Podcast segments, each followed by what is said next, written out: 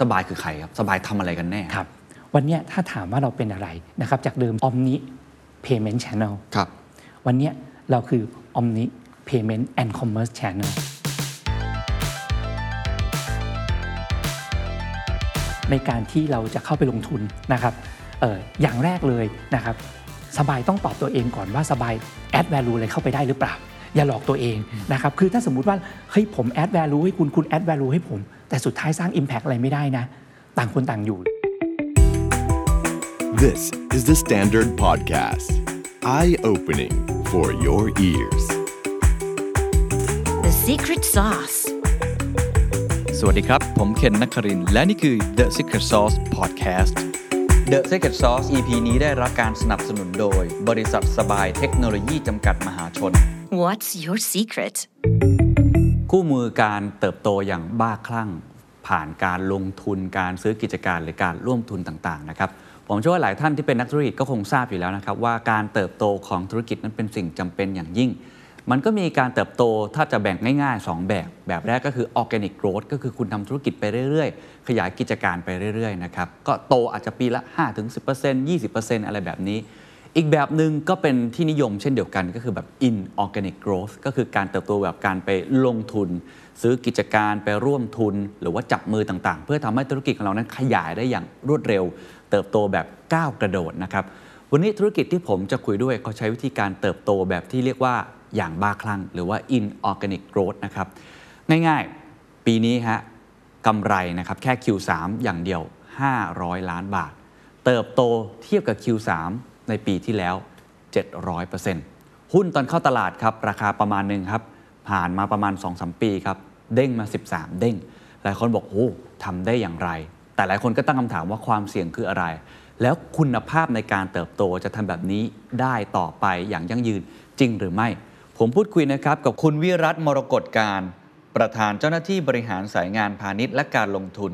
บริษัทสบายเทคโนโลยีจำกัดมหาชน ซึ่งสบายเนี่ยผมเคยคุยกับ ทาง CEO ไปแล้วประมาณ 2-3 ปีที่แล้วนะครับนั่นก็คือคุณชูเกียรติก็ทำธุรกิจอะไรที่เห็นง่ายๆ ชัดเจนที่สุดก็คือพวกอ่า payment ต่างๆ ระบบการชำระเงิน หรือว่าที่เราเห็นใน Food Court นะครับระบบการจัดการเป็นซอฟต์แวร์ หรือในแง่ของ vending machine ตู้เติมเงิน ตู้กดอะไรต่างๆ นานา แต่ตอนนี้เขาทำมากกว่านั้นผ่านการลงทุนมหาศาล เพราะฉะนั้นสิ่งที่น่าสนใจคือเขาบอกว่าปีนี้ครับรายได้ของเขาจะพยายามทำให้ได้ถึง 5,000 ล้านบาท เติบโตแบบก้าวกระโดดนะฮะและปีข้างหน้า จะเป็น 20,000 ล้านบาท คือเติบโต 4 เท่า เพราะฉะนั้นสิ่งที่ผมจะพูดคุยแน่นอนเลยครับว่า ตกลงแล้วธุรกิจของเขาคืออะไร บริษัทของเขาเป็นบริษัทเทคโนโลยี หรือเป็น investment holding กันแน่ และคู่มือของเขาในการเติบโตอย่างบ้าคลั่งนี้เขาทำอย่างไร เขาซื้อกิจการอย่างไร เขาเจราจาต่อรองอย่างไรเขาตั้งราคาแบบไหน และความเสี่ยงที่ต้องเฝ้าระวังข้อควรระวังในการเติบโตแบบนี้คืออะไร ลองไปฟังดูครับ ต้องสวัสดีคุณวิรัตก่อนนะครับครับสวัสดีครับคุณเคนขอบคุณมากเลยครับที่ให้เกียรติกับรายการนะครับครับผมคิดว่าน่าจะประมาณ 2 ปีก่อนครับผมเคยคุยกับคุณชูเกียรติครับนะครับของสบายในตอนนั้นเนี่ยไปที่บริษัทเลยที่ตัวออฟฟิศครับแล้วก็เห็นตู้เติมเงินเห็นระบบต่างๆ นานาที่เป็นความฝันของคุณชูเกียรติในวันนั้น ผ่านมาประมาณ2อสปี ผมก็เห็นการเติบโตขยายกิจการต่างๆ มากมายครับถ้าดูในตลาดเนี่ยก็จะเห็นว่าโอ้โหมันมัน โกรธแบบก้าวกระโดดมากๆนะฮะซึ่งน่าสนใจมากว่ามันทำได้อย่างไรครับแล้วก็เห็นชาร์ตว่าทำธุรกิจอะไรบ้างออกมาที่ค่อนข้างมากเลยทีเดียว ผมถามวันนี้ก่อนดีกว่าครับว่าสบายคือใครครับสบายทำอะไรกันแน่ครับวันแรกเลยนะครับผมเพิ่งมาช่วยสบายเนี่ยสองปีครับนะครับผมก็อยากรู้เหมือนกันณวันนั้นนะครับจริงๆก็คุณชูเนี่ยฟาวเดอร์เนี่ยเป็นเพื่อนกันมาต้องนานนะครับก็เขาก็เคยบอกผมแหละว่าก่อนที่เขาจะมาทำสบายเนี่ยเขาเนี่ยมีความฝันอยากจะสร้าง อาลีเพย์ในแบบคนไทยนะครับ เราก็เอ่อต้องเล่าว่าเราก็ไม่ได้ฟังอะไรเขามาก แต่เราก็ติดตามบน Facebook เขาก็เห็นว่าเออเขาก็จุงมือภรรยาท้องแก่นะครับขึ้นหลังรถกระบะนะครับแล้วไปกับทางคุณแจ๊ดชวนชื่นนะครับเพื่อจะไปโปรโมตตู้เติมเงินนะครับก็มีการคุยกับเขาว่าเอ้ยทำไมล่ะเขาก็บอกว่าจริง ๆเขามองว่าตู้เติมเงินเนี่ยมันเป็นเครื่องมือที่สำคัญมันเป็นช่องทางที่ยังมีบทบาทอยู่แหละ นะครับที่จะให้คนเนี่ยในรากหญ้าเนี่ยเข้าสู่บริการ payment ครับนะครับถามเขาวันนั้นเนี่ยเอาแน่นอนเราก็มองว่าอ้าวคุณเป็นฟินเทคเนี่ยเนอะนะครับวันนั้นผมก็ยังทำงานสถาบันการเงิน ยังไม่ได้เอ่อตัดสินใจที่จะมาทำธุรกิจของตัวเองเนี่ยครับเราก็อะวันนั้นก็เป็นฟินเทคนะครับหลังจากนั้นอีกปี 2 ปีเนี่ยก็เห็นเขาทำตู้ vending อ่าครับตู้ vending มันก็ขายของนะครับอ้าวตกลงคุณก็เป็นเมอร์ช n นดิสนะครับแล้วก็ถัดมา ก็ได้ยินว่าเขาไปซื้อเออระบบศูนย์อาหารครับอันนี้คุณกลายเป็นซอฟต์แวร์แล้วอืมนะครับอะตกลงคุณคุณเป็นอะไรนะครับจนกระทั่งเขามาทำ IPO เอ่อก็มีปัญหานิดหน่อยนะครับผมก็มาช่วยเขาวันนั้นเนี่ยเนื่องจากเวลาเราจะเอาเป็นจะทำ IPO เนี่ยเราก็ต้องศึกษานะว่าบริษัทมันเป็นอะไรจริงๆนะครับณวันนั้นเนี่ยเราก็มองแหละว่าเขาเนี่ยคือฟินเทคยังไงก็ยังเป็นฟินเทคอยู่ เพราะว่าระบบเนี่ยไม่ว่าการที่เขาจะทำ merchandise เนี่ยเพราะว่าเขาอยากจะ เป็นช่องทางการรับชำระเงินนะครับธุรกิจ food courtก็เป็นธุรกิจที่เกี่ยวข้องกับระบบการชำระเงินครับนะครับนั่นคือเมื่อ 2 ปีที่แล้วนะครับไฟลิ่งที่เข้าตลาดหลักทรัพย์เนี่ยก็มาในรูปแบบนี้แหละครับนะครับแต่ตอนที่เข้ามาช่วยเนี่ยผมว่าโจทย์มันเปลี่ยนนะครับเพราะว่าเอ่อรูปแบบของการทำธุรกิจและการที่มีเป้าหมายอยากเติบโตเนี่ยเราเป็นแค่นั้นไม่ได้นะครับการที่ระบบการชำระเงินเนี่ยจริง ๆ มันอยู่ในทุกเรื่องนะคครัรับบตั้งแต่เช้ามาเราตื่นมาเนี่ย เราจ่ายค่าทางด่วนมันก็เป็นระบบชำระเงินไปแล้วนะครับคราวนี้จะทำเนี่ยมันก็เลยมีการเติบโตกันนะครับก็มีการวางเป้าหมายแหละว่าเราอยากเป็นอะไรนะครับซึ่งวันเนี้ยผมว่าภาพของสบายเนี่ยจริง ๆ ก็ค่อนข้างชัด แต่เพียงแต่เราทำเยอะนะฮะนะครับวันเนี้ยถ้าถามว่าเราเป็นอะไรนะครับจากเดิมซึ่งเราเป็น Omni Payment Channel ครับวันเนี้ยเราคือ Omni Payment and Commerce Channel อืมนะครับซึ่งเราเอาเทคโนโลยีต่างๆเนี่ย มาให้ความสะดวกสบายนะครับส่วนความสะดวกสบายอย่างถ้าเป็นผู้บริโภคอย่างคุณเคนนะครับคุณจะถือเงินไม่ว่าประเภทไหนนะครับคุณจะถือเหรียญนะครับคุณจะมีธนบัตรนะครับคุณจะใช้ e-wallet นะครับหรือคุณจะจ่าย QR พร้อมเพย์เนี่ยคุณเข้าในระบบของสบายเนี่ยคุณต้องจ่ายได้นะครับอันนี้เป็น omni channel เช่นเดียวกันในเรื่องของ commerce นะครับเราก็อยากเป็น commerce omni นะครับที่มีแพลตฟอร์มทั้งออฟไลน์ออนไลน์นะครับให้บริการขายสินค้าเนี่ยที่ทุกช่องทางที่เรามีอยู่ครับนะครับจากการที่วางเราป้าวางวางเป้าหมายตัวเนี้ยแล้วเราอยากเอาเทคโนโลยีมาช่วยนะครับมันก็เลยทำให้เราเติบโต ซึ่งหลายคนก็พูดว่าเราเติบโตอย่างบ้าคลั่งครับนะครับจริงๆไม่อยากจะว่ามันบ้าคลั่ง มันมีโจทย์ของมันอยู่ในตัวเองนะครับเพราะว่าวันเนี้ยพอการแข่งขันมันเยอะนะครับการที่เราจะไปถึงเป้าหมายเนี่ยเราต้องไปได้เร็ว นะครับหลาย ๆ ครั้งเนี่ยเราทำสิ่งที่คนอื่นทำไปแล้วอืมนะครับคราวนี้เราไม่ได้มีเวลาเยอะ พอเราไม่ได้มีเวลาเยอะเหมือนคนอื่น แล้วเราต้องการที่จะก้าวกระโดดให้ได้เนี่ยเอ่อเราจึงจะจำเป็นต้องเข้าไปลงทุนครับแล้วก็มีร่วมทุนมีทำพันธมิตรเยอะแยะเลยนะครับกับหลากหลายนะครับก็จะเห็นว่าองค์ประกอบทั้งหมดเนี่ยมันตอบการเป็น omni นะครับ payment commerce platform แล้วก็มีเรื่องของเทคโนโลยีมาอำนวยความสะดวกครับมันจบอยู่แค่นี้เองนะครับเพียงแต่ว่า เพื่อทำสิ่งที่มันอาจจะไม่ได้ยาวขนาดเนี้ยมันต้องทำเยอะมากอ๋อนะครับเข้าใจแล้วครับเป็น Omni Payment แล้วก็ Commerce ด้วยใช่ในครับตอนนี้นะครับ รายได้หลักของธุรกิจมันมาจากไหนบ้างครับเพราะครับเวลาเปิดเข้าไปเห็น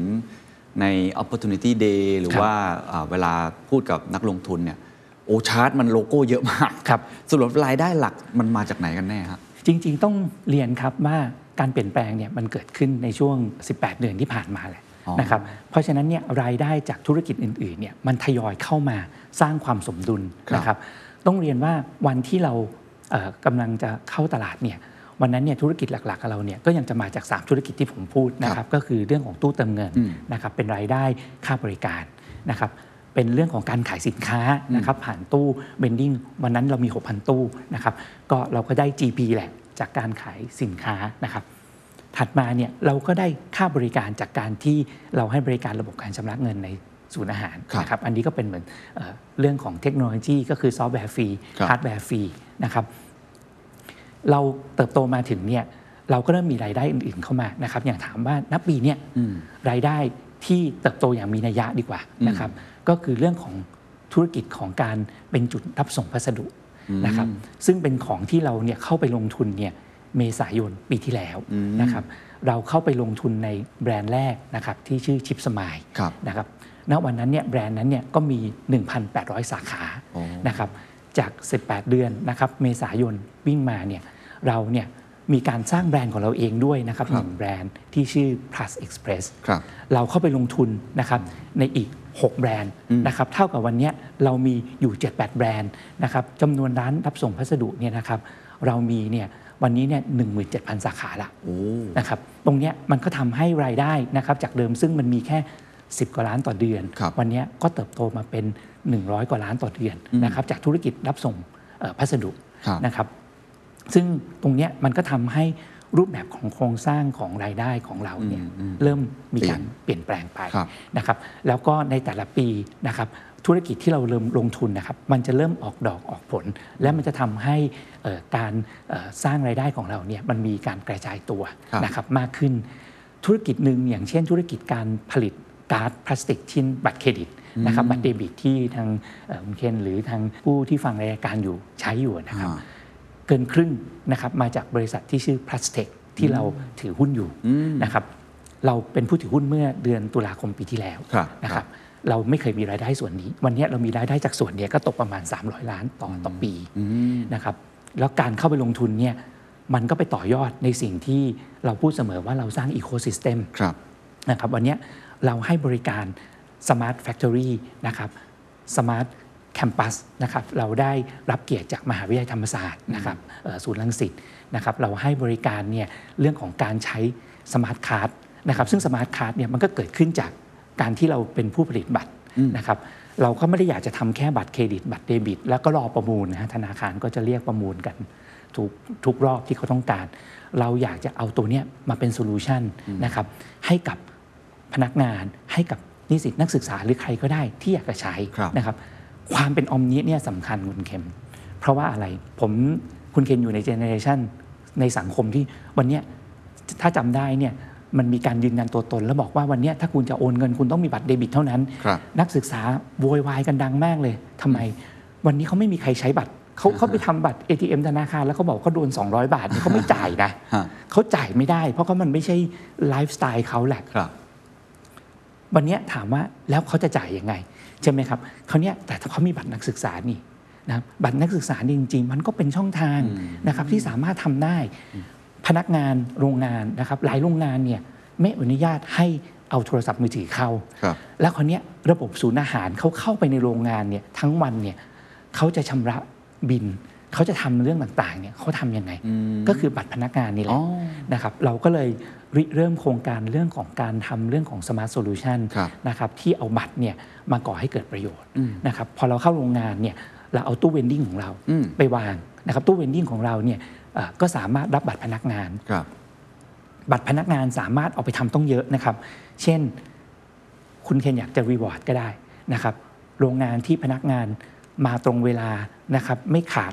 ไม่ลาไม่สายครับนะ report ผ่านไอตัวระบบบัตรตัวนี้ก็ได้อ่าเข้าใจหรือคุณครับจะให้สวัสดิการก็ได้ไอตัวเนี้ยมันเป็นโจทย์ที่ทำให้ภาพของสบายเองเนี่ยเวลาทำงานเนี่ยเราจะไม่ได้มองแค่เรื่อง ติดตั้งแค่ตู้ vending นะครับครับเราจะไม่ได้อยากจะขายแค่ตู้ vending เราไม่ได้อยากจะขายแค่บัตรนะครับเราพยายามขายทุกอย่างที่มันอำนวยความสะดวกอืมนะครับให้กับไม่ว่าจะเป็นโรงเรียนนะครับไม่ว่าจะเป็นเอ่อศูนย์อาหารนะครับไม่ว่าจะเป็นโรงงานครับนะครับมันก็เลยกลายเป็นว่าเราเคยพูดกันในเรื่องของตัว7 Smart 7 Convenient มันยังอยู่ใน DNA ของเรานะครับ เรายังอยากให้มันเกิด Smart Life Smart School Smart Campus แล้ววันเนี้ยมันทยอยค่อนข้างค่อยๆเกิด ครับคราวเนี้ยพอมันเกิดเนี่ยมันก็จะสร้างรายได้ให้กับเราครับนะครับรูปแบบตรงเนี้ยมันก็จะเปลี่ยนแปลงไปครับนะครับสิ่งที่เราทำเมื่อปีที่แล้ว มันก็จะเห็นผลในปีนี้อืมเข้าใจสิ่งที่เราลงทุนในปีนี้ เราก่อสร้างในปีนี้ มันก็จะเห็นผลในครับปีถัดไป คือฟังดูแล้วอ่าเราขยาย Ecosystem ของเราเพิ่มครับเติม นอกจาก Vending Machine อย่างเดียว หรือว่าตัว Payment อย่างเดียว เราทำเรื่องของไอ้ตัวบัตรด้วยครับนะฮะหรือว่าในแง่ของการที่ทำเอ่อ ตัวเมื่อกี้โลจิสติกด้วยใช่ถูกไหมครัฮะบนั้นสรุปแล้วเนี่ยวันนี้สบายเป็น Investment Holding หรือเป็นคนทำ Payment หรือทำอะไรกันแน่ครับตัวบริษัท เพราะว่ามีดีลเกิดขึ้นตลอดเวลา แล้วก็รับรู้รายได้ต่างๆ มากมายมาเนี่ยจากบริษัทที่เข้าไปลงทุนมาครับผมเอ่อต้องบอกก่อนว่าสบายมีความเป็น investment holding มากขึ้นเรื่อยครับๆนะครับแต่เป็น investment holding ที่ยังมีเรื่องของตัวระบบการชำระเงินเนี่ยครัอบยู่บนตัวมันเองอ่านะครับแต่คราวเนี้ย สบายเนี่ยอยากเติบโตและขยายนะครับ ecosystem เนี่ยลงไปในหลาย ๆ อย่างครับซึ่งการที่เราจะทำเองเนี่ยต้องเรียนว่ามันไม่ทันแล้วนะครับเราก็เลยจำเป็นต้องเข้าไปลงทุนหรือเราไปตั้ง JV หรือไปเป็น business partner ครับกับหลาย ๆ เจ้านะครับเช่นง่าย ๆ นะครับผมยกตัวอย่างเอ่อระบบ CRM ครับนะครับในเมืองไทยเนี่ยชื่อ p a s s i b e อ่าครับ ก็คือเป็นผู้ให้บริการตัวทั้ง e-voucher ระบบ CRM ที่เราใช้ใช้กันอยู่เนี่ยเป็น passive เยอะมาก แล้วเขาไม่ได้เป็นแค่เฉพาะบริษัทในไทยเท่านั้น เขาเป็นบริษัทใน region นี้นะครับเขาเนี่ยดูแลเนี่ยมากกว่า 9 ประเทศนะครับเราจะไปทำ CRM แบบเขาเนี่ยมันใช้เวลาสัก 10 ปีนะแข่งยากแล้วตอนนี้แข่งยากนะครับไปถึงเวลานั้นเนี่ยโลกมันก็เปลี่ยนอีกรอบมันมันคงเปลี่ยนไปไม่รู้ไปถึงไหนละครับเราก็จำเป็นที่จะต้อง เข้าไปใช้ในการเรื่องของการร่วมทุนหรือลงทุนนะครับ แล้วก็ต่อยอดจากตรงนั้นเนี่ยออกไป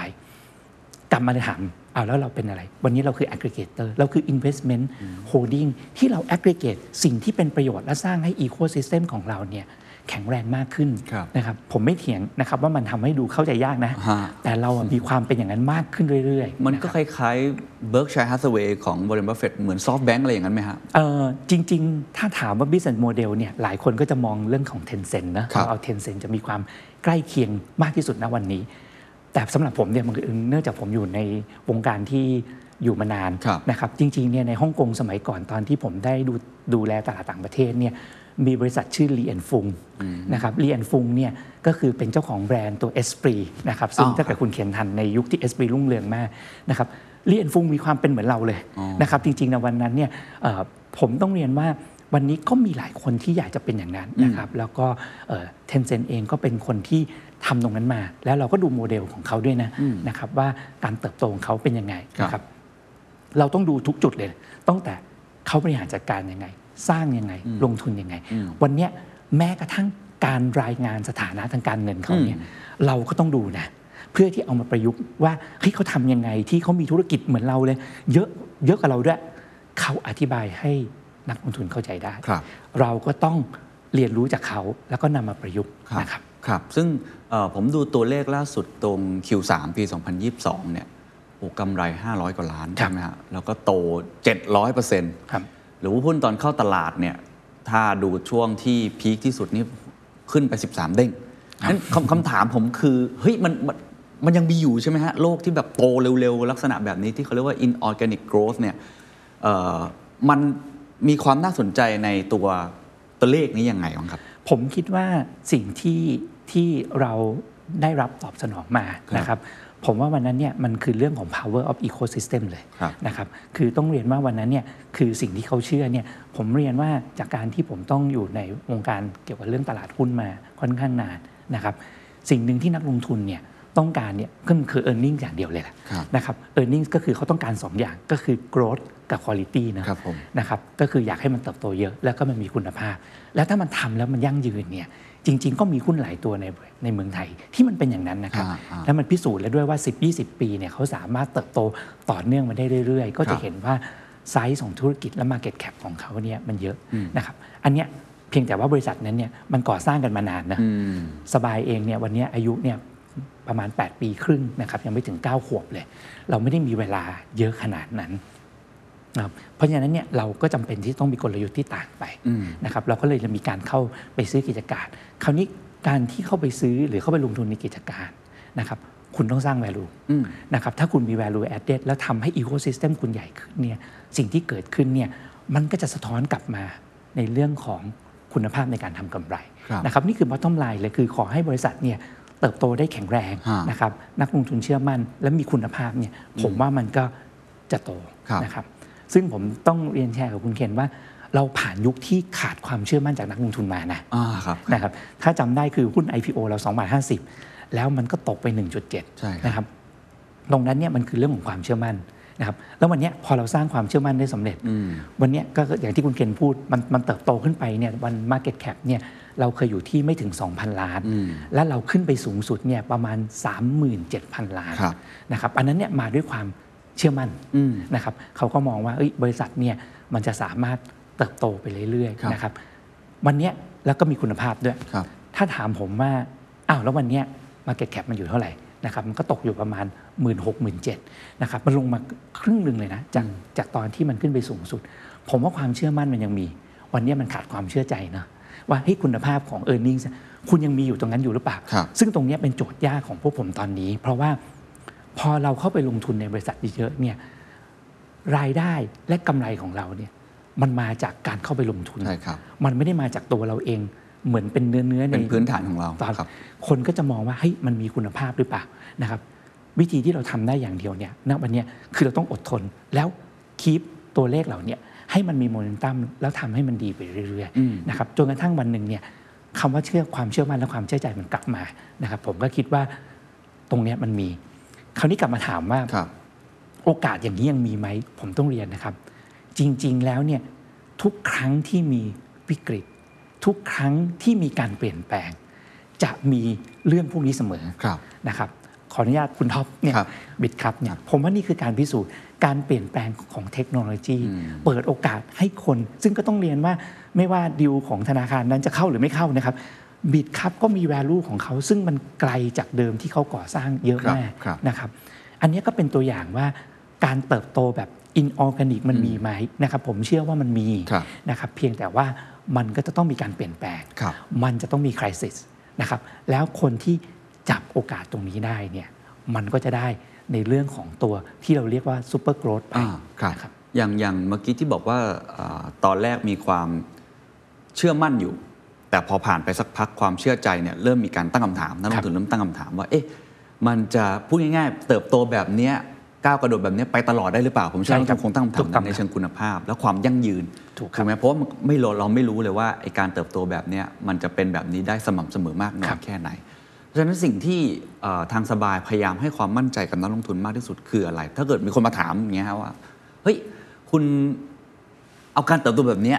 มาได้ยังไงกับตัวก้าวกระโดดขนาดนี้ และมันจะซัสเทนแบบนี้ไปอีก2อสปีได้ยังไงเมื่อเขาลงเงินไปกับทางสบายแล้วครับจะตอบเขายังไงครับ ผมเอ่อก็ต้องต้องเรียนว่าในการที่จะสร้างทั้งความเชื่อมั่นและความเชื่อใจเนี่ยเอ่อผมว่าเราต้องทำทุกไตรมาสให้ได้ก่อนนะครับเพราะฉะนั้นทุกไตรมาสเราต้องมีความสม่ำเสมอฮะนะครับนั่นเป็นจุดแรกก่อนเลยนะครับแต่ถามว่าสิ่งที่สำคัญเนี่ยคือการพูดให้เขาเห็นถึงกลยุทธ์นะครับซึ่งเป็นกลยุทธ์ที่เขาสามารถเข้าใจได้อืมนะครับแล้วทำให้เขารู้สึกว่าเฮ้ยสิ่งที่เราทำเนี่ยมันเป็นสิ่งที่เราเคยทำมาแล้วอืมและเราก็เติบโตของมันมาต่อต่อเนื่องครับนะครับเราเนี่ย เราจะพูดกับนักลงทุนนะครับกับทางแม้กระทั่งเพื่อนๆ คู่ค้าในตลาดเราเสมอแหละ ทุกอย่างที่สบายทำวันเนี้ยมันคือการทำสำหรับอนาคตนะครับเราไม่สามารถรอไปทำเรื่องหลาย ๆ เรื่องในปีหน้า เพื่อให้เห็นผลทันทีในปีหน้าครับเพราะฉะนั้นเนี่ยถ้าคุณอยากรู้ว่าโกรธในปีหน้าเรามาจากอะไร คุณดูเลยว่าปีนี้เราทำอะไรบ้าง ดูเลยว่าปีที่แล้วเราทำอะไรบ้างแล้วถ้าคุณเชื่อในสิ่งที่เราเข้าไปลงแรงแล้วลงมือทำเนี่ย คุณจะเห็นว่าสิ่งที่เราทำอะมันต่อยอดไปในปีถัดไปครับนะครับ ต้องเรียนคุณเคนว่าผมมีหลายบริษัท โดยเฉพาะบริษัทต่างชาติครับนะครับ วันเนี้ยสิ่งที่เขาเห็นเราเนี่ยแล้วเขาเห็นว่าเรามี power จริง ๆ ต้องเรียนว่าถ้าเทียบ 2 ปีที่ผ่านมาเนี่ยเมื่อก่อนเรามี user อยู่ในระบบเราเนี่ยอยู่แค่ 11 ล้านคนนะครับก็คือ9ถึง11 ล้านในแล้วแต่ช่วงเวลานะครับ เรามีจำนวน transaction อยู่ประมาณแค่ 10 ล้าน transaction ต่อเดือนเองนะครับสองปีผ่านมา วันเนี้ยเรามี user เนี่ยมากกว่า 55 ล้านนะครับเรามีจำนวน transaction เนี่ยเกือบเกือบ70 ล้าน transaction ต่อเดือนละนะครับ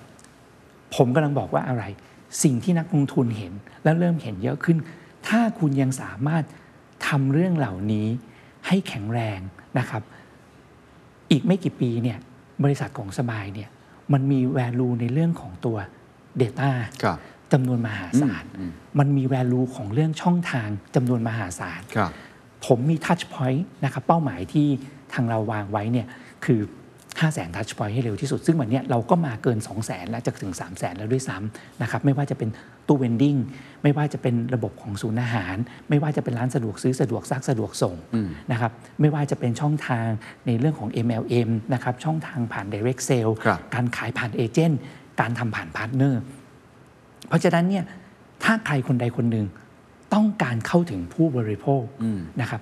ได้เร็วอืมผมมีช่องทางอืม power of ช่องทางเนี่ยนักลงทุนให้ราคาเท่าไหร่อืมผมมีเรื่องของ Data นะครับแต่การใช้ Data เนี่ยวันเนี้ยมันเป็นความท้าทายเนะเรามีเรื่องของ PDPA เข้ามาเกี่ยวข้องนะครับสบายไม่ใช่เจ้าของ Data เวลาที่คนพูดมาว่านักลงทุนต่างประเทศ หรือคู่ค้าต่างประเทศเนี่ยเอ่อหรือแม้กระทั่งของไทยเองเนี่ยเวลามาหาบอกว่าโอ้ยอยากเป็น partner กับสบายจังเลย เพราะอยากได้ Data ผมบอกว่าไม่ใช่นะ สบายก็ไม่ได้เป็นเจ้าของ Data นะ คุณเคนคือเจ้าของ Data ของคุณเคนผมคือเจ้าของ Data ของผม ผมให้ consent กับสบายทำอะไรได้บ้าง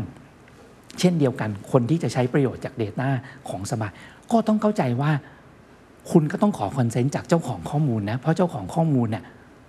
มันคือบุคคลที่เป็นเจ้าของครับไม่ใช่หน่วยงานไหนทั้งสิ้นครับนะครับเราไม่สามารถให้ประโยชน์ตรงนี้ได้เต็มที่ แต่สิ่งที่เราให้คืออะไร ช่องทางกับการที่คุณจะสามารถขอ consent ถ้าคุณมีกลยุทธ์ที่คุณสามารถได้ consent จากฐานลูกค้าของเรา เราให้อยู่แล้วครับนะครับเพราะเราไม่ได้เป็นเจ้าของ Data เจ้าของของจริงเนี่ยเขาให้คุณนะครับผมว่าตรงเนี้ยคือจุดที่มันจะทำให้เราโตต่อเนื่องนะครับการสร้างทุกอย่างรองรับอนาคตไว้นะครับแล้วจนกระทั่งถึงวันหนึ่งเนี่ยต้องเรียนว่าวันเนี้ยเราเริ่มต่อยอดมากขึ้นนะครับที่เราสามารถเอาเรื่องของข้อมูลที่ได้รับคอนเซนต์เนี่ยมาใช้ประโยชน์นะครับเช่นอะไรบ้าง เรื่องของธุรกิจสินเชื่อนะครับเรามีสินเชื่อบุคคลนะครับซึ่งวันเนี้ย ในอดีตเรามีพนักงาน 500 คน วันนี้เรามี 2,000 คนของเราเอง มี 20,000 คนกับคู่ค้าของเราไม่ว่าอย่าง Curly Logistics Triple I นะครับหรือทางกลุ่มต่างๆเนี่ยนะครับที่เราสามารถให้บริการสินเชื่อบุคคลนะครับซึ่งสินเชื่อบุคคลเหล่านี้มันเกิดขึ้นมาจากอะไร มันก็คือข้อมูลของฐานของรายได้ที่เขามีอยู่อืมเข้าใจครับนะครับเรามีฐานลูกค้านะครับที่เป็นพ่อค้าแม่ค้าออนไลน์ พ่อค้าแม่ค้าที่ขายอาหารอยู่ใน food court ของเรา เราได้ Data เหล่านั้นเนี่ยที่ถ้าเราได้ consent เราก็สามารถมาใช้ในเรื่องการเติบโตสินเชื่อนะครับซึ่งวันเนี้ยจากเดิมซึ่งปีที่แล้วเราเป็นศูนย์ปีเนี้ยเรามีรายได้จากสินเชื่อเนี่ยนะครับที่เป็นรายได้เนี่ยเรายังไม่ได้เอ่อมีเรื่องของตัว license และธุรกิจทุกอย่างที่ครบนะครับเราสามารถทำได้ภายใต้กฎระเบียบของตัวแคปของตามกระทรวงพาณิชย์เท่านั้นเอง เราก็ยังเติบโตตัวรายได้ของส่วนของสินเชื่อเนี่ยเอ่อเป็นตัวเลขประมาณสัก 3 4 0 0 ล้านแล้วโอ้นะครับซึ่งปีหน้าเนี่ย พวกเนี้ยมันก็จะวิ่งเข้ามาฮะนะครับฮะเพราะฉะนั้นเนี่ยปีเนี้ยเราเริ่มกินบุญจากธุรกิจขนส่งครับนะครับที่เราเป็นร้านรับส่งพัสดุครับปีหน้าเราก็จะเริ่มกินบุญจากอืมทั้งร้านรับส่งพัสดุนะครับบวกกับเรื่องของตัวเอ่อสินเชื่อครับปีเนี้ยเราเริ่มเปิดตัวเอ่อร้านสะดวกซักนะครับก็คือชื่อแบรนด์สบายวอชเรามีเข้าไปลงทุนในลอนดิมาเราเนี่ยก็คือเปิดอีกครั้งหนึ่งแล้วครับปีหน้าเนี่ยสบายวอชเนี่ยจำนวนสาขามันก็จะเยอะขึ้นค รับรายได้ส่วนเนี้ยมันก็จะวิ่งเข้ามาในปีหน้า มันคือของที่เราทำในปีนี้ทั้งนั้นครับนะครับคราวเนี้ยถ้าถามว่าเอาไกลไปขนาดนั้นล่ะ แล้วปีหน้าคือ 2023 2024 จะเกิดอะไร มันก็จะเกิดขึ้นจากการที่เราจะต้องทำอะไรในปี 2023 ซึ่งเรื่องใหญ่ของผมเนี่ยคือเรื่องของการใช้ประโยชน์ของ Data ให้ถูกที่และถูกต้องด้วยนะ เพราะฉะนั้นเนี่ยตรงเนี้ยมันเป็นจุดที่ผมต้องเรียนว่าเป็นสิ่งที่เราต้องสื่อสารออกไปค่อนข้างเยอะนะครับ เราจะพูดเสมอเลยว่า ตัวเลขปีนี้ของเราโกรธเนี่ยถ้าคุณบอกว่าไม่เชื่อใจอะ่ะมันดูตัวเลขมันดูไม่ไม่น่าจะอยู่ได้ยั่งยืน คุณกลับไปดูสิ่งที่เราทำปีที่แล้วอืมมันมีที่มาที่ไปของมันหมดครับในปีถัดไปมันก็เกิดจากปีนี้แหละ อะไรที่มันยังไม่ออกดอกออกผลในปีเนี้ยอืมมันก็จะออกดอกออกผลในปีถัดไปครับนะครับความความเสี่ยงหรือความท้าทายในการเติบโตลักษณะแบบนี้ ที่แบบก้าวกระโดดอยู่ตลอดเวลา มันคืออะไรครับ เพราะว่าเมื่อกี้อย่างที่ยกตัวอย่างคุณอะคุณท็อป Bitkub อะขออนุญาตเอ่ยชื่อครับสมมุติเขาเคยบอกกับผมเหมือนกันว่าเขา move fast แล้วก็ break things เหมือนกับที่มาร์คซักเกอร์เบิร์กพูดใช่ไหมครับแต่มันก็มีอีกระอีกด้านของเหรียญเสมอๆว่ามันมันเร็วเกินไปบางทีเนี่ยมันก็ไออาจจะเรียกว่าเป็นฟองสบู่มันแตกได้ หรือบางครั้งเนี่ยอ่าการเพิ่มไอ้ capacity ของเราเยอะๆ แต่ว่าฐานเรายังไม่แข็งแรงเรื่องคนเอยระบบเอยโปรเซสเอยอะไรต่างๆ ก็เป็นอีกความเสี่ยงหนึ่งถูกต้องครับอันเนี้ยคือของสบายในความเสี่ยงคืออะไร จริง ๆ ต้องเรียนว่าเอ่อความเสี่ยงที่ที่ที่เราปิดไปแล้วในระดับหนึ่งนะครับก็คือต้องต้องเรียนว่า อันนี้ก็เป็นเหมือนแนวธุรกิจของสตาร์ทอัพทุกคนเลยเวลาที่คุณจะสเกลเนี่ยเอ่อวันนั้นเนี่ยคุณอาจจะค่อนข้างยังหย่อนยานในเรื่องของตัวระบบเรื่อง governance นะเรื่อง risk control นะครับซึ่งตัวเนี้ยเรา manage มาละนะครับในในในปีตั้งแต่เรา IPO มาเนี่ยเราเพิ่มเรื่องของตัวเอ่อทีมในเรื่องของการดูแลเรื่องไม่ว่าจะเป็น compliance นะครับไม่ว่าจะเป็นเรื่องของตัว internal control นะครับไม่ว่าจะเรื่องของ risk management เป็นสิ่งครับที่เราเราเติบโตทีมตรงนี้ใหญ่ครับใหญ่ขึ้นเยอะมากครับนะครับคราวนี้เนี่ยการเติบโตออกไปเนี่ยผมว่าอันหนึ่งที่เราต้องทำแล้วก็เป็นจุดที่เราลดความเสี่ยงก่อนนะครับหลาย ๆ ครั้งเนี่ยเรากระโดดไปทำเร็วมาก เราต้องเฟลให้เร็ว แล้วเลิกให้เร็วด้วย ต้องเรียนว่าตัวอย่างที่เรามีเนี่ยเราเคยเฟลนะครับเครื่องซักผ้ามาก่อนอ๋อเหรอฮะนะครับจริงๆสบายวอชเนี่ยเป็นบริษัทที่ทำมาเมื่อ 5 ปีที่แล้วอ๋อแล้วเจ๊งไม่เป็นท่าเลยอ๋อเหรอฮะอ๋อแล้วเราก็เลิกเร็วมาก เลิกเสร็จปุ๊บเราก็มาทำช็อปซิกเอเลเว่นถ้าเกิดคุณเคนได้เคยดูคุณชูเกียรติเคยพาเข้าไปในช็อปที่มีความตั้งใจว่า จะเป็น automation ช็อปนะครับเข้าไปถึงปุ๊บมีตู้ ATM มีตู้กาแฟมีทุกอย่างเลยเจ็ดตู้เจ็ดแปดตู้เหมือนห้องแถวเข้าไปเรียกว่าเราเรียกมันว่า unmanned นะครับ fail นะครับมันมันไม่ฟิตกับสิ่งที่มันเกิดณวันนั้นนะครับช่วงโควิดนี่ยิ่งแย่ใหญ่เลยนะครับจากเดิมที่เรามี 200 200 สาขาเนี่ยวันเนี้ยเราเหลืออยู่ไม่เรียกว่าแทบจะไม่เหลือละครับปิดอย่างรวดเร็วนะครับตรงเนี้ยผมว่าเป็นจุดสำคัญ คือพอเราเบรกอะไรไม่ได้ เราต้องเลิก เราต้องถอยเลยนะครับ คัดเป็นคัดเจ็บเป็นเจ็บนะครับ อย่าไปเสียเวลากับมันคราวนี้ถามว่าแล้วความท้าทายล่ะ ถ้าผมกังวลที่สุด ผมว่าเรื่องระบบผมซื้อได้ ระบบผมลงทุนได้ ความยากและความท้าทายที่สุดของผมคือคนคนเป็นเรื่องที่สำคัญที่สุดนะครับ ผมว่าแทบจะเป็นเรียกว่าหัวใจเลยนะครับ เพราะว่าการที่เรามีจาก 500 คนมาเป็น 2,000 คน การที่เราเติบโตเนี่ย เรียกว่าเท่าตัวเราเราตั้งใจจะโตเติม100%เนี่ยไปเรื่อยๆเนี่ยอีกให้นามากที่สุดปีเนี่ยคนเนี่ยเป็นเรื่องสำคัญถูกครับทำยังไงที่ทำให้คนเก่าเขาเปิดนะครับเปิดรับพวกเราคนใหม่อ่าณวันนั้นผม แต่วันนี้ผมไม่ใช่คนใหม่ไปแล้วนะครับเวลาที่มีทีมงานใหม่ ๆ เข้ามาทำยังไงให้ทีมใหม่เขาทำงานเข้าขาได้เร็วอืมคนเดิมเนี่ยก็เปิดรับ แล้วทำยังไงให้เขายังทำงานหนักอืมนะครับทุ่มเทแล้วก็ยังมองเป้าหมายเดียวกันนะครับ โดยที่เขาไม่หมดแรงไปก่อน อันนี้ผมต้องเรียนว่าเป็นเป็นความท้าทายนะครับสบายเองมีความท้าทายอันหนึ่งที่เป็นอะไรที่ที่ที่ผมคุยกับทาง management เสมอเลย เรามีคนอยู่สองกลุ่มนะครับเอ่อ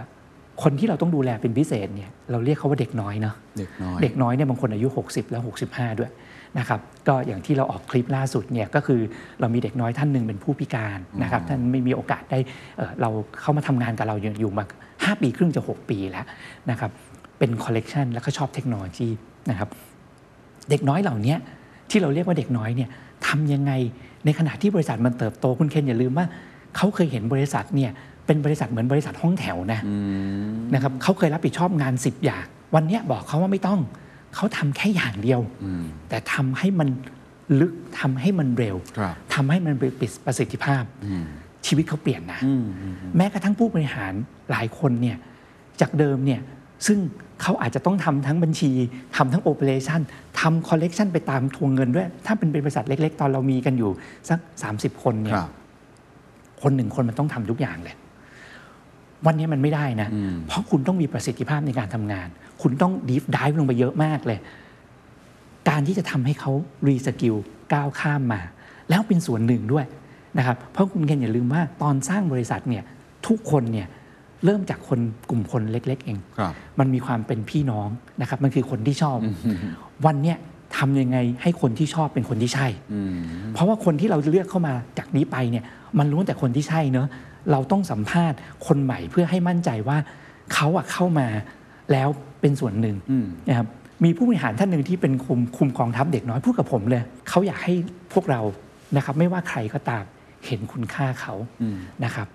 แล้วก็รู้ว่าข้อจำกัดเขาคืออะไรนะครับ ถ้าเราเข้าใจข้อจำกัดเขานะครับ เราช่วยเขาเราให้คุณค่าเขาเนี่ย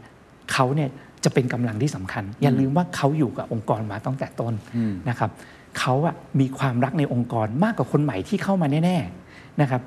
ทำยังไงให้เขาเป็นส่วนหนึ่งของโกรธนะครับผมมองว่าอย่างอื่นเอาเงินซื้อง่ายมากนะครับเทคโนโลยีระบบออโตเมชันวันเนี้ยจริงๆเนี่ยเราไปเปิดแค่ Open Source ก็จะเห็นเลย เรามีระบบการปฏิบัติงาน แต่คนมันทำไม่ได้ คนมันเอาเงินฟาดอย่างเดียวไม่ได้นะครับมันต้องคิดถึงเขาแล้วก็ทำให้เขาเป็นส่วนหนึ่ง แล้วก็เติบโตไปผมว่านี่เป็นความท้าทายสูงสุดนะครับ เราจริงๆเนี่ยเรามีจริง ๆ เราเนี่ยมาทั้งหมดเนี่ยตอนนี้เราเข้าเราเรียกกันง่าย ๆ ว่าวันนี้เราเข้าอีราที่3นะครับอีราที่1เนี่ยคืออีราที่เราเรียกตัวเองว่าเฮ้ยอยู่ในห้องแถวถึงแม้ผมจะไม่ได้อยู่ในวันนั้นเนี่ยเนื่องจากคุณชูกับผมเป็นเพื่อนกัน ผมได้เห็นสัมผัสอารมณ์นั้นมานะครับพอเข้า IPO ปุ๊บเนี่ยมันเป็นอีราที่คุณต้อง uplift เรื่องของตัว governance เรื่อง risk management นะครับคุณใช้เงินที่คุณระดมทุนจาก IPO มาให้เกิดประโยชน์สูงสุด เติบโตกิจการสร้างความเชื่อมั่นนะครับคราวเนี้ยพอคุณจะโตถัดไปจากเนี้ย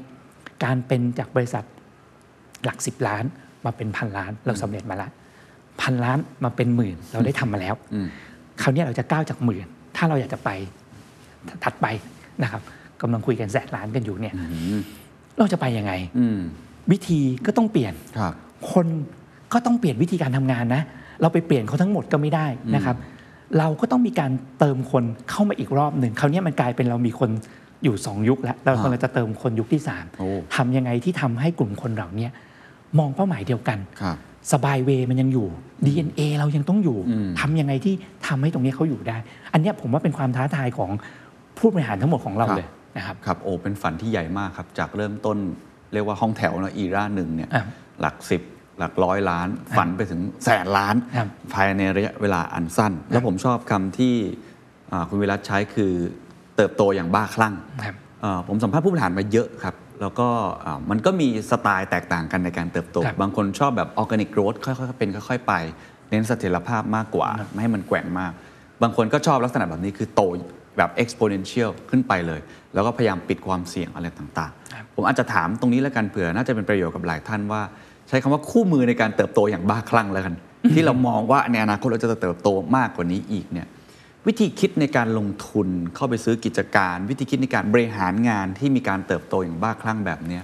มันคืออะไรครับครับผมต้องเรียนเลยนะครับว่าในการที่เราจะเข้าไปลงทุนนะครับเอออย่างแรกเลยนะครับ สบายต้องตอบตัวเองก่อนว่าสบาย add value อะไรเข้าไปได้หรือเปล่าครับนะครับเราจะไม่เข้าไปลงทุนโดยการที่ take value อย่างเดียวนะครับเพราะว่า partnership นั้นน่ะมันจะไม่คงอยู่แน่ๆนะครับมันต้องวินวินทั้งสองฝั่งครับนะครับหลาย ๆ ครั้งเราก็เจอเหมือนกันที่บริษัทอยากให้เราเข้าไปลงทุน แต่เขาไม่ได้อยากได้อะไรเลยจากเรานอกจากเงินนะครับผมว่าจริง ๆ ถ้าคุณอยากได้แต่เงินน่ะคุณไปกองทุนได้เต็มไปหมดเลย ถ้าบริษัทคุณมีศักยภาพ คุณมาสบายเนี่ย คุณต้องหวังว่าสบายต้องทำงานอะไรให้คุณด้วยนะครับผมว่าจุดเนี้ยเป็นจุดที่สำคัญ เพราะว่าเราเองเนี่ยพอเราแอด value ให้นะครับความสัมพันธ์ของการอยู่กันเนี่ยมันจะดีขึ้นจนกระทั่งเรียกว่าต่างคนเนี่ยให้กันและกัน ผมว่าโจทย์เนี่ยเป็นเรื่องที่ที่สำคัญอย่างแรกเลยครับนะครับส่วนอย่างที่สองเนี่ยผมว่าจริตของคนที่เราจะเข้าไปทำงานด้วยสำคัญนะครับเพราะว่าอย่าลืมว่าวันเนี้ยเราเองก็มีปัญหาภายในจากคนในแต่ละยุคแต่ละสมัยที่เราเติบโต เราไปผูกความสัมพันธ์กับคนนอกบ้านเพิ่มขึ้นด้วยเนี่ยเราก็ต้องดูเขานะครับเอ่อผมเองเนี่ยให้คุณค่ากับเอ่อผู้บริหารของทางคนที่เราเข้าไปลงทุน เรื่องของตัวโครงสร้างผู้ถือหุ้นค่อนข้างเยอะนะครับคือถ้าตอบโจทย์ว่าเราเอา value ให้เขานะครับเรามีจริตตรงกันนะครับเราไม่ต้องพูดเลยว่าเขาดีหรือไม่ดีนะผมครับว่าคนดีหรือไม่ดีคนดีอยู่กับคนดีมันก็อาจจะอยู่ไม่ได้ก็ได้ เราต้องดูว่าเราสามารถเบลนกับเขาได้จริง ๆ นะครับ แล้วสุดท้ายเนี่ยเราสร้าง Impact กันได้ไหม อย่าหลอกตัวเองนะครับคือถ้าสมมุติว่าเฮ้ยผมแอด value ให้คุณคุณแอด value ให้ผม แต่สุดท้ายสร้าง Impact อะไรไม่ได้นะ ต่างคนต่างอยู่ ผมว่าดีกว่า เพราะว่าอะไรวันเนี้ยธุรกิจของบ้านเราเนี่ยครับประเทศเราเป็นประเทศที่ประชากรไม่ได้เยอะมากครับแถมหนักกว่านั้นเนี่ยเรามี segment เยอะนะครับเรามี segment ที่คนยังใช้บัตรเอ่อในการขึ้น BTS เนอะคนใช้บัตร คนใช้โทรศัพท์มือถือนะครับแต่ละคนก็ใช้หลากหลายกันมากเลย เพราะฉะนั้นเนี่ยเราไม่มีสเกลนะตลาดเนี่ยเราตลาดไทยเป็นตลาดที่ไม่ได้มีสเกลมากคราวเนี้ยพอมันไม่มีสเกลแล้วคุณยังไม่สร้าง Impact อยู่เนี่ยคุณอยู่ตรงไหนก็ไม่รู้แล้ว เพราะฉะนั้นไอการที่คุณจะเติบโตต่อไปเนี่ยมันไม่มีประโยชน์เลยนะครับตรงเนี้ยมันมันเป็นโจทย์ที่อย่างที่ผมเรียนว่าธุรกิจสะดวกส่งเนี่ยที่เราเข้าไปลงทุน 1,800 สาขา เราประกาศก้าวเรื่องเติบโต 20,000 ปีเนี้ยนะครับ ซึ่งเราเราคิดว่าเราขาดอีกนิดเดียวด้วย ถ้าไม่ตั้งอย่างนั้นเนี่ยนะครับทุกคนก็งงว่าทำไมต้องตั้งอย่างนั้นเออเพราะไม่งั้นมันไม่เกิด Impact ธุรกิจบัตรนะครับ ตอนที่เราเข้าไปลงทุนในบริษัท p l u s t e c ครับนะครับวันนั้นเองเนี่ยบริษัทเนี่ยผลิตบัตรและขายบัตรเนี่ยสาล้านใบต่อปี ปีนี้นะครับ เราตั้งเป้าต้นปีเนี่ย120 ล้านใบ ตอนเนี้ยเราทำไปแล้ว 103 ล้านใบ ถามว่าทำไมเราต้องทำไม่งั้นมันไม่มี Impact อะถ้าเราผมอยู่เท่าเดิม ผมก็เป็น one of them อะอืมคราวเนี้ยถ้าเราจะเข้าไปลงทุนไม่ว่าจับมือกับใครหรือทำอะไรกับใครเนี่ยเราดูว่าเราต่างคนต่างให้ add value เรามีจริตตรงกัน เรารวมกันเราต้องสร้าง Impact เนอะถ้าเราไม่สร้าง Impact เนี่ย เราต่างคนต่างอยู่ดีกว่า เพราะมันมันคุณไม่เปลี่ยนแปลงอะไรเลยอะครับนะผมครับว่าอันเนี้ยมันเป็นจุดที่ที่ผมว่าเป็นเป็นเรื่องที่สำคัญมากนะครับพอตลาดบ้านเรามันเล็ก ตลาดบ้านเรามันไม่มีสเกลเนี่ย มันมีที่ให้ยืนเนี่ยแค่เบอร์หนึ่งกับเบอร์สองเองอืมเบอร์สามยังยืนลำบากเลยครับถ้าคุณไปเป็นเบอร์สี่เบอร์ห้าเบอร์หกเนาะโอ้โหผมไม่รู้ว่ามันครับมันจะอยู่ตรงไหน Impact ในความหมายของคุณวิรัตนี่มันหมายถึงอะไรบ้างครับ Impact ไม่ว่าจะเป็นเรื่องของการ Market Share ครับไม่ว่าจะเป็นเรื่องของ Quality of Service ไม่ว่าจะเป็นเรื่องของการได้ Satisfaction ของผู้บริโภค ผมว่ามันสำคัญเพราะว่าเหล่านี้มันทำให้ธุรกิจเราเนี่ยในการที่เราจะ operate แบบ ecosystem เนี่ยมันจะเกิดองค์ขับองคาพยพเหล่านี้ มันต้องมี Impact จริงครับๆนะครับ Impact เช่นหลาย ๆ ครั้งเนี่ยอย่างที่ผมเรียนนะครับเราไม่เก่งกว่าใครเลยในการที่จะให้บริการ smart campus กับมหาวิทยาลัยธรรมศาสตร์นะครับเพียงแต่ว่าสิ่งที่เขาเห็นคือเราตอบโจทย์เขาแล้วเขากำลังได้ Impact ก็คือเขาตั้งใจเลยว่า เขาอยากจะมีระบบเรื่องของ smart parking เขาอยากจะเอา smart card มาใช้ เขาอยากที่จะ ลดเรื่องความเสี่ยงจากสถานการณ์โควิด เรื่องจำนวนคนที่จะต้องขายสินค้านะครับจะเอาตู้เวนดิ้งมาทำอย่างไรนะครับในอนาคตเนี่ยระบบของทะเบียนของนักศึกษา เหล่าเนี้ยที่มันไหลเข้ามาเนี่ยสิ่งที่มันเกิดขึ้นคือ Impact เราทำอะไร เราเป็น one stop ที่ทำให้โจทย์ทั้งหมดของเขาเนี่ยมันสามารถมาคุยกับเราในฐานะ aggregator ได้นะครับเราตอบโจทย์เขามากที่สุดในเชิงของตัว number of สิ่งที่เราจะให้กับเขาครับนะครับ คอนเสิร์ตเองก็เป็นโจทย์หนึ่งนะครับคุณเคนเองไปคอนเสิร์ตจะเห็นว่าทุกครั้งเนี่ยถ้าจัดคอนเสิร์ตจะเกิดอะไรขึ้น ระบบโทรศัพท์มือถือล่ม เพราะว่าแบนด์วิดต์มันมหาศาลเลยนะสมมครัติบเราไปจัดที่เขาใหญ่ปุ๊บเนี่ยแล้วอะไรเป็นทางออกแหละบัตรเนี่ยฮะอ๋อที่มันเป็น near field นะครับเป็น RFID เทคโนโลยีเพราะฉะนั้นเนี่ยคนที่อยากจัดคอนเสิร์ตเขาก็อยากได้โจทย์นี้ เพราะเวลาคนใช้จ่ายเนี่ย เขาก็อยากจะเก็บส่วนแบ่งรายได้เนอะถ้าใช้โทรศัพท์มือถือเขาอาจจะ track ไม่เจอ แต่การที่ใช้บัตรที่เข้าไปในงานคอนเสิร์ตเนี่ยตอบได้ทุกโจทย์ครับตรงเนี้ยผมว่ามันคือ Impact นั่นคือเหตุว่าทำไมเราถึงจับมือกับทางเทโรนะครับเพราะเทโรเนี่ยเขาก็มีการลงทุนในไทยทิกเก็ตเหล่านี้มันเป็นสิ่งที่เรามองคือมันต้องสร้างความแตกต่าง สร้างการเปลี่ยนแปลงนะครับผู้บริโภคได้อะไร นะครับหรือสเกลได้อะไรนะครับมันมีการได้หลายอย่างมากนะครับแต่ถ้าเราไม่ได้อะไรเลยนะครับเข้าไปแล้วหนึ่ง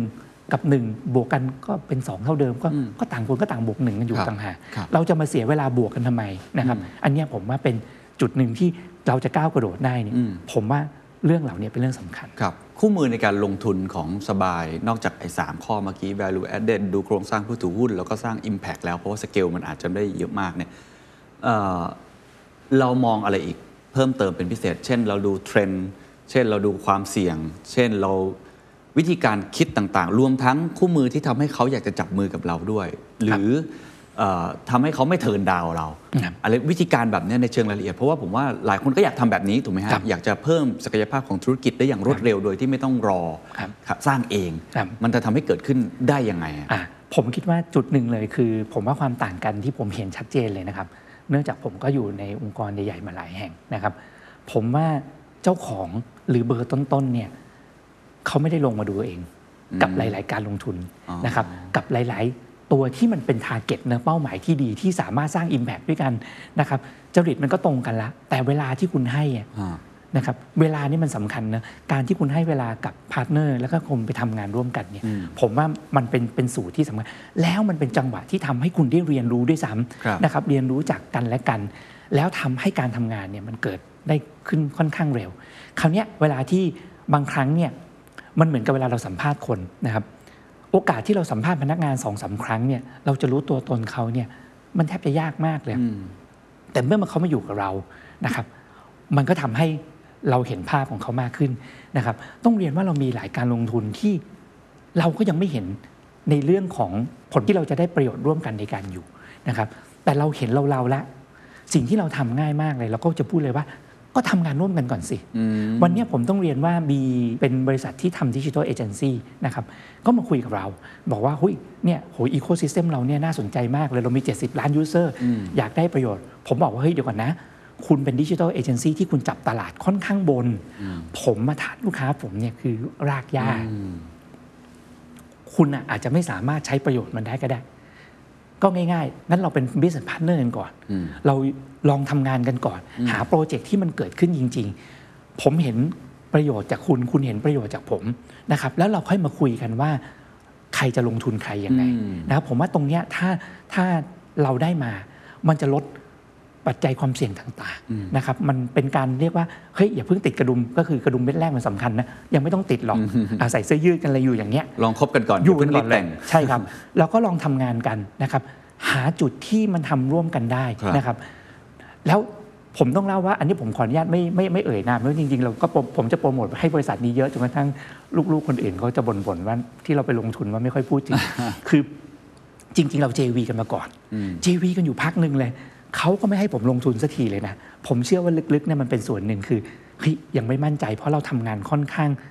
aggressive เราทำงานเร็ว เขาก็กลัวว่าองค์กรเขาเนี่ยจะปรับตัวเองเข้าไม่ได้ก็เลยตั้ง JV ผลปรากฏ JV fail นะ แต่มันทำให้เขารู้ว่าทำงานกับเราสยังไตไงล์เป็นยังไง แล้วเราจะทำงานกับเขายังไง แล้วมันก็เลยกลายเป็นการเข้ามาลงทุนร่วมกันคือ เรากลับเห็นประโยชน์ว่า เราควรเดินด้วยกันโดยที่ไม่ใช่ JV แล้วก็ทิ้ง JV นั้นทิ้งไปอ่านะครับมันเสียเวลาช่วงแรกนิดเดียวเอง แต่พอเราจะขับเคลื่อนเนี่ยมันเหมือนกับจากเดิมที่ไม่เคยรู้จักกันเลย มันยกหูคุยกันแป๊บเดียวรู้เลยว่าเฮ้ยงั้นเราจะไปทางนี้อืมนะครับเพเข้าใจราะว่า Market Opportunity เดี๋ยวนี้มันมาแล้วมันไปเร็วมาก ถ้าคุณไม่รีบมาเป็นเบอร์หนึ่งเบอร์สองเนี่ยแล้วคุณบอกว่าคุณมาอีก 6 เดือนแล้วคุณจะเป็นนะบางทีมันไม่ทันแล้วอืมเข้าใจนะครับครับเพราะฉะนั้นเนี่ยการที่เราอาจจะเสียเวลาในช่วงแรกเดือน 2 เดือนที่จะรู้จักกันจริง ๆ หลังจากนั้นเนี่ยพอมันสนิทใจกันเนี่ยโทรศัพท์เดียวเนี่ยมันตัดสินใจได้เลยอืมมันไปด้วยกันได้เลย Impact มันเกิดขึ้นได้เร็ครัวบนะครับศิลปะในการเจรจาต่อรองใช้คำนี้แล้วกัน the art of negotiation ให้ได้ราคาที่สมเหตุสมผล ให้สามารถที่จะลงทุนในคู่ค้าหรือว่าบริษัทที่เราคิดว่ามันเหมาะสมครับเนี่ยมีวิธีการยังไง ทราบว่าคุณวิรัตจริงก็เป็นคนที่ทำงานด้านนี้ด้วยนะอ๋อจริง ๆ ก็ผมทำ M&A แล้วก็หลายคนตอนนี้ก็จะชอบบ่นว่ามาคุยกับผมยากกว่า คุยกับเจ้าของบริษัทนะจริงๆ ต้องบอกว่าไม่ไม่ไม่ยากนะครับ ผมอยู่บนหลักการของคำว่า fairness ก่อนอ่านะครับเอ่อคือคำว่า fairness เนี่ยมันหมายความว่าเขาแฟร์กับเรา เราแฟร์กับเขานะครับหลายครั้งเนี่ยคนมาหาผมเนี่ยจะชอบบอกเลยว่าเขาจะมาขายบริษัทเขาเนี่ยสัดส่วน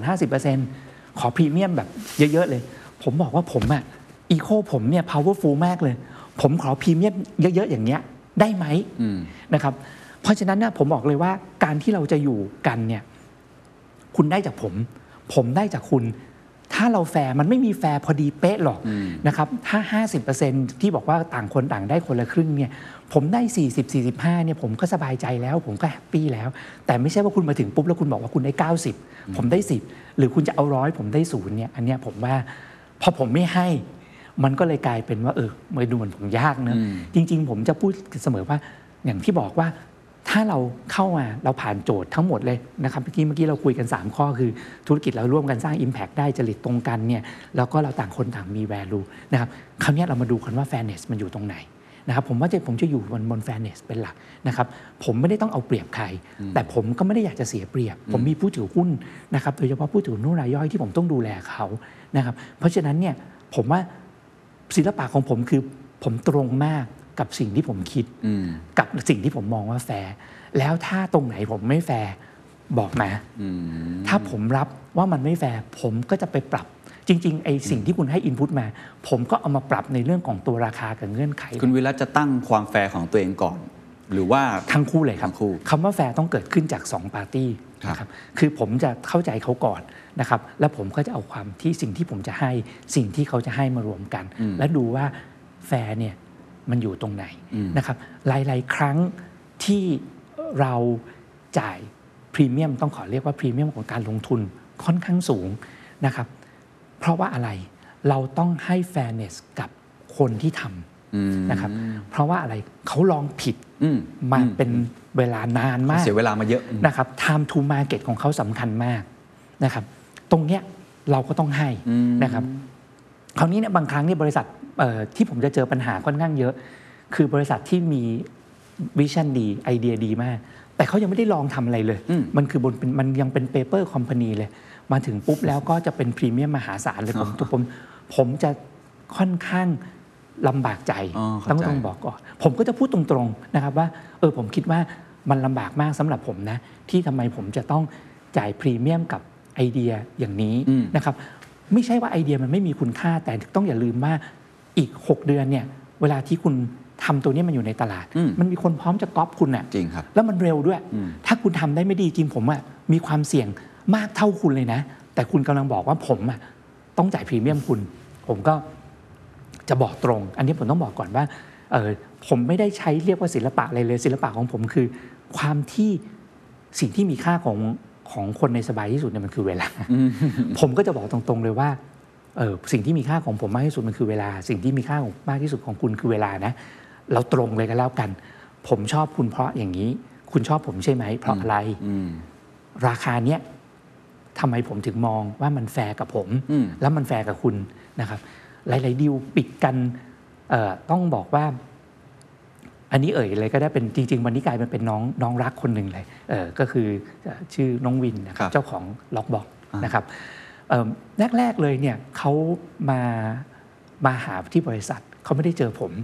นะครับ แล้วก็ได้เจอคุณชูเกียรตินะครับ แล้วก็คุณชูเกียรติก็โทรศัพท์มาบอกว่าเฮ้ยเขาชอบคนนี้มากเลยเด็กคนเนี้ยมีวิชั่นนะครับ แล้วก็มีเรียกว่าความแบบต่อสู้อะไรสูงมากอืมผมก็บอกคุณชูเกียรติว่าผมรู้จักเขานะ คุณรู้ไหมว่าเขานามสกุลอะไรอืมเออเขาอะ มาจากคนมีเงินเขาจะทำงานหนักจริงเหรอเรามี DNA ของคนที่จะทำงานหนัก แล้วก็เราอยากจะเติบโตนะอืมคราวเนี้ยเขาเป็นอย่างนั้นจริง ๆ หรือเปล่านะครับ ผมผมก็แทบจะไม่อยากเจอเลยนะ มันเป็นพวกเด็กไฮโซผลปรากฏว่าพอเจอปุ๊บเนี่ยผมเปลี่ยนแนวความคิดผมเลยทันทีอ๋อจริงๆมันเป็นหนึ่งในสิ่งอันที่ผมต้องรู้สึกว่าประทับใจมาก คือเขามีดีจริง ๆ แล้วเขาได้ลองผิดแล้วเขาเก็บองค์ความรู้ แล้วเขาใช้คอนเน t ชันของ family เขาในฐานะ property developer เนี่ยในการได้ location ที่ดีอ๋อเยอะมาก แล้วการทำงานกับเขาเนี่ยผมต้องบอกว่าเป็นหนึ่งในคนที่ผมชื่นชมและมีความสุขมากคือ เขาคิดได้บ้ากับเราอีกนะครับหลาย ๆ ครั้งเนี่ยเอ่อผมไปมาเลเซียกับเขานะครับบางเนี่ยตอนนี้เรามี partner ที่ทำธุรกิจรับส่งพัสดุฮะในมาเลเซียด้วยนะครับที่ทำงานกัน พาเขาไปเนี่ยเขามองทุกอย่างเนี่ย เป็น business opportunity อืมนะครับแล้วเขาอยากจะลองเร็วนะครับเขาก็มองว่าอ้าวอย่างเราก็คือกลางคืนเนี่ยเขาก็ชวนผมไปสถานีรถไฟ ชวนผมไปดูเข้ามาสนามบินเนี่ยเขาบอกว่าเราไปกันเร็วหน่อย เขาอยากดูว่าสนามบินเนี่ยมันมีล็อกเกอร์หรือเปล่า เขาเห็นห้องเก็บกระเป๋าลักเกจเขาก็เดินเข้าไปเนี่ยไปถามรายละเอียดเลยนะฮะผมก็เลยต้องเรียนว่าจริงๆเนี่ยตรงเนี้ยมันมันก็เป็นสิ่งที่เราต้องมองนะอ่าว่าเฮ้ย เออนั้นผมพลาดจริง ๆ ต้องบอกผมเลย เพราะผมกดราคาเขาเยอะมาก แล้วผมคิดว่าผมได้อะไรจากเขานะวันเนี้ย พอเรารู้สึกว่าเราไม่แฟร์กับเขาสิ่งที่ผมทำอะไร ผมต้องทำงานชดเชยให้เขานะเวลาผมเห็น business opportunity เนี่ยผมเดินมาที่นี่ผมก็เอ๊ะมีตรงไหนวางล็อกเกอร์ไหมนะครับแม้กระทั่งวันเนี้ยเราทำเรื่อง smart locker ในโรงงาน ผมก็จะคิดถึงเขาเลยอ๋อนะครับเพราะผมมีความรู้สึกว่าเฮ้ยผมเข้าไปในลงทุนในราคาที่เคยไม่แฟร์มันไม่แฟร์กับเขานะครับอันนี้ก็ก็ก็มีมีตัวอย่างที่ไม่แฟร์นะครับแต่ว่าเวลาณวันนั้นที่เราอ่านจริงๆเราก็บอกเลยว่าเฮ้ย เขาได้ประโยชน์จากเราเราได้ประโยชน์จากเขาวันเนี้ยเราก็ต้องพยายามสร้าง fairness และคราวเนี้ยบางครั้งเนี่ยเราได้ลงทุนอะไรที่ในราคาที่อาจจะเอ่อไม่ค่อยแฟร์กับเขาเนี่ยนะในตอนนั้นก็มีนะครับ ถ้าเราเข้าไปลงทุนอีกสัก 10-20%แล้วเราเอ่อชดเชยเขาตรงนั้นครับเอ่อนะครับในราคาที่มันเหมาะสมครับนะครับ ก็ ก็เป็นอีกแนวทางหนึ่งครับที่ทำได้ น่าสนใจนะครับตอนนี้ก็คุยอยู่นะโอเคครับ ปกติในการลงทุนนี้เรามีเกณฑ์ส่วนตัวของทางสบายไหมครับ ว่าต้องถือเท่าไหร่ ต้องเกิน 20% 30%โอ้40%หรือแล้วแต่ อันนี้เป็นคำถามที่มีคนถามเยอะมากเลยนะครับ ผมต้องเรียนเลยว่าเอ่อมันมีบางธุรกิจบางประเภทนะครับ คนชอบมาบอกว่าจะมาคุยกับสบาย สบายต้อง control ต้องมี control นะอืมหรือต้อง consolidate ต้องต้องบอกว่าไม่ไม่ใช่ทุกกรณี แล้วก็ไม่ใช่กรณีแรกเลย ไม่ใช่เงื่อนไขแรกของการเข้ามาลงทุนของเราเลยเลยด้วยซ้ำนะครับ แต่ถ้าเราถือสัดส่วนที่น้อยมาก การที่เราจะ allocate resource ของเรา ซึ่งสิ่งที่มีค่าที่สุดคือเรื่องเวลาอืมนะครับให้กับคนที่เราลงทุนแค่ 5%หรือ 2.5%เนี่ยถ้าเทียบกับคนที่เราลงทุนในระดับหนึ่งนะครับ ซึ่งถามผมว่าเบนช์มาผมวันเนี้ยโดยส่วนตัวเนี่ย เวลาที่ผมคุยในเรื่องของการ investment เนี่ยผมมักจะคุยหลักสัดส่วนที่ 30%ไว้ก่อนเลยนะครับถามว่าทำไมคิดถึงในในมุมผมนะครับ ถ้าผมต้องควักตังค์ออกจากกระเป๋าผมเพื่อซื้ออะไร 30%แล้วเนี่ยยังไงคุณไม่ต้องกลัวผมวิ่งหายไปไหนเลย ผมมีคอมมิชเมนต์ให้เต็มที่เลยครับครับนะครับโทรมาในวันหยุดมันก็ต้องทำงานให้อะมันคือเงินลงทุนเราครับ30%แต่ถ้าผมลง 2% 3%เนี่ยผม ไม่สนใจหรอกอ่าตอนนี้ผมผมก็จะบอกความจริงเรื่องนี้นะครับคราวนี้มันก็จะมีบางกรณีแหละที่มันอาจจะถึง 30%ไม่ได้นะครับ เช่น บริษัทนั้นไซส์มันใหญ่มาก หรือเป็นบริษัทที่อยู่ในบริษัทจดทะเบียนในตลาดหลักทรัพย์อย่างเช่นเอเชียซอฟครับนะครับที่เราเข้าไปลงทุนเนี่ยเราก็จะต้องเข้าไปในสัดส่วนที่ 20กว่าเปอร์เซ็นต์นะครับมากเพียงพอที่เรามีคอมมิชเมนต์ยังไงก็ต้องเกินก็อยากจะไปอย่างนั้น เพราะว่าถ้าไม่งั้นเนี่ยอย่างที่ผมบอกว่ารีซอสต่างๆของเราเนี่ยมันก็จะถูก allocate ไป ได้ยากขึ้นอืมนะครับ อันนี้ก็เป็นจุดหนึ่งที่ที่ผมก็จะเปิดกับคนที่เข้ามาตรงๆนะครับเอ่อไม่ต้องมาตั้งเป้าตรงที่ว่าต้อง 50%อะไรอย่างเงี้ยไม่ใช่ไม่จำเป็นนะครับอืมผมไม่ได้เริ่มต้นการคุยในการลงทุนที่อืม50%ผมจะเริ่มต้นการคุยตรงที่ว่าเราอยู่กันยังไงอืม Impact ยังไง คุณเห็น value เรายังไงเราเห็นครั value บแล้วเราค่อยมานั่งคุยกันว่าไอ้สัดส่วนไหนเป็นสัดส่วนที่เหมาะสมจริงๆครับนะครับ การลงทุนที่ลงไปมีผิดพลาดบ้างไหมครับ แล้วจัดการยังไงกับ เงินที่เสียไปเวลาที่เสียไป จริง ๆ ต้องเรียนว่าเรามีการลงทุนที่เราไม่ถามว่าเสียหายไหมต้องเรียนว่ายังไม่เสียหาย แต่ถามว่ามีความผิดจากความคาดหวังไหมมีนะครับเอออย่างหลายครั้งเนี่ยเราก็มีความรู้สึกว่าเราอาจจะยังสกรีนดีลได้ไม่ดีพอครับบางครั้งเนี่ยมันมีข้อจำกัดเรื่องเวลาด้วยอืมนะครับ เช่นเราจำเป็นที่จะต้องประชุมบอร์ดละนะครับพอพอพอเราเป็นบริษัท จดทะเบียนในตลาดหลักทรัพย์เนี่ยบางครั้งเรามีเรื่องขนาดรายการด้วยนะครับว่าถ้าเราจะซื้ออะไรเนี่ยเรามีวินโดว์ของการลงทุนอยู่แค่เนี้ยอืมมันก็อาจจะทำให้เราอาจจะสกรีนได้ไม่ดีเพียงพอนะครับมันทำให้พอเข้ามาถึงปุ๊บมันก็โจทย์มันก็ 1 2 3 เมื่อกี้อย่างที่ผมเรียนครับครับบริษัทนี้ธุรกิจนี้มี Impact นะครับธุรกิจเนี้ยจริงๆเนี่ยเราให้ประโยชน์เขาได้แล้วเขาให้ประโยชน์เราได้อืมนะครับแต่ผลปรากฏสุดท้ายเนี่ย จริตของผู้ถือหุ้นกับมันยังไม่ได้จูนกันได้ดีเหมือนกับหลายๆดีลนะครับตรงเนี้ยแล้วพอเราถือสัดส่วนต้องเรียนว่าแค่ 20 กว่าเปอร์เซ็นต์ด้วยมันก็ต้องเรียนว่า priority เรามันก็เลยไปเรื่องอื่นค่อนข้างเยอะนะครับผมก็ต้องเรียนว่ายังไม่ได้เป็นธุรกิจที่มันสร้างความเสียหาย แต่ว่ามันไม่ตรงกับความคาดหวังของเรานะครับตัวนี้ก็มีนะครับแล้วก็บางธุรกิจ ลงทุนไปแล้วต้องเลิกก็มีนะครับครับก็อย่าครังบที่เมื่อกี้ผมเรียนก็สบายวอชเนี่ยก็เป็นโจทย์หนึ่งคือเคยลงแล้วก็ปิดนะครับ เราก็มีน้ำดื่มซิกอีเลเว่นซีเล็กนะครับที่เป็นน้ำดื่มที่วันนั้นเราคิดว่าเอ้ยถ้าเรามีช่องทาง 6,000 ตู้อืมเราเป็นน่าจะเจ้าขขาอยงได้แบรนด์เราเองเนี่ยมันต้องเฮ้ยเทนะเราก็จะมันก็เฟลนะ เราก็ต้องเลิกนะครับ ตรงนั้นก็ก็ก็มีนะครับ เพราะฉะนั้นเนี่ยจริง ๆ เราไม่มีสูตรตายตัวแต่สูตรหนึ่งที่เรามีแน่ ๆ คือล้มให้เร็วอืม นะครับแล้วก็ลุกให้เร็วครับนะครับแล้วก็เรียนจากมันด้วยนะคือค่าเจ็บตัวต้องเก็บเข้ากระเป๋าด้วยนะ มันคือประสบการณ์ค่าเจ็บตัวนะคครัรับบมองอนาคตยังไงครับ สุดท้ายแล้วกันนะครับ ของสบายเมื่อกี้บอกว่าอยากจะไปแตะเรื่องของระดับแสนล้านให้ได้ครับเอ่อเราตั้งเป้าไว้อย่างไร และวิธีการที่จะไปให้ถึงไปด้วยวิธีการอะไรครับอ่าผมต้องเรียนก่อนเลยนะครับว่าจุดหนึ่งที่เราเราต้องมีก่อนเลยนะครับ เพื่อเราเรามีเป้าหมายที่ชัดเจนนะครับ ผมต้องเรียนว่า ในสบายเนี่ยมันมีสภาพแวดล้อมหนึ่งที่เป็นสภาพแวดล้อมที่สำคัญ และผมว่ามันเป็นโจทย์หนึ่งสำหรับทุกองค์กรนะครับ ถ้าอยากจะจ้างเอ่อหาผู้บริหารที่มาทำให้มันประสบความสำเร็จเนี่ยสภาพแวดล้อมเป็นเรื่องสำคัญก่อน บังเอิญสสบายมีสภาพแวดล้อมนั้นแน่ๆนะครับหนึ่งคือเรามีผู้ถือหุ้นที่เปิดกว้าง เรามีกรรมการนะครับที่เปิดใจนะครับเขารับฟังสิ่งที่เราอยากจะทำเรามีทีมงานที่เปิดรับนะครับกับการเปลี่ยนแปลง มันเป็นสภาพแวดล้อมที่ผมมี เปิดกว้างเปิดใจเปิดรับ ใช่ครับคราวเนี้ยพอเราวางเป้าหมายว่าเราอยากจะไปตรงเนี้ยสิ่งที่เราต้องมีคือวิธีการที่ยืดหยุ่นอ๋อนะครับผมต้องเรียนว่าหลายคนเนี่ยให้ความสำคัญกับพิธีการวิธีการเยอะมาก แล้วก็จัดเอาวิธีการเล่นล็อกจนสนิทเลยอ่าผมยกตัวอย่างง่าย ๆ เลย บริษัทผมเนี่ยชอบทำ POC มากกว่าฟีสนะครับเราบอกว่าเราอยากจะลองทำร้านโชว์หวยแบบเล่น ๆ ดู เพื่อที่เราจะรู้ว่ามันทำยังไงอืมเราทำเลยทันทีนะครับ วันเนี้ยเราลองทำธุรกิจหมูปิ้งเลยด้วย เราลองดูไม่นะครับทำฟีดก่อนเลย เราทำฟีสแบบน้อยมาก เพราะเรารู้ว่าสภาพแวดล้อมมันเปลี่ยนไปอย่างรวดเร็ว คุณลงไปถึงปุ๊บเนี่ยสิ่งที่เกิดขึ้นคืออะไร ถ้าคุณ fail เนี่ยคุณมีคัมภีร์ติดมานะอ่าคุณ run หมูปิ้งคุณรู้แล้วว่า run ยังไง คุณอาจจะ run ไม่สำเร็จ แต่คุณไปขาย service ตัวเนี้ยให้กับครับคนอื่นได้ครับนะครับ ผมว่าวิธีการตัวเนี้ยมันเป็นจุดหนึ่งที่ ผมเห็นเลยว่าองค์กรหลายองค์กรเนี่ยให้ความสำคัญกับวิธีการเพราะอะไรพอคุณเอา feas เข้ามาเนี่ย feas มันจะบอกวิธีการ คุณต้องทำหนึ่งตามสองนี้สามสี่ห้าหกนะครับเป้าหมายมันถูกลืมเลยจริง ๆ คุณเขียนเป้าหมายสวยมากเลยประโยคแรกนี่คือเป้าหมาย แล้วหลังจากนั้นคุณมาด้วยอีก 99%ของฟีสตัวเนี้ยด้วยวิธีการอืมวิธีการมันก็เลยล็อกและทำให้เป้าหมายมันหายไปอืมนะครับเพราะฉะนั้นเนี่ยสำหรับสำหรับเราเนี่ยผมว่าเรารักษาสภาพแวดล้อมของเราไว้นะครับ แล้วเรามีเป้าหมายที่ชัดนะครับ หลังจากนั้นเนี่ย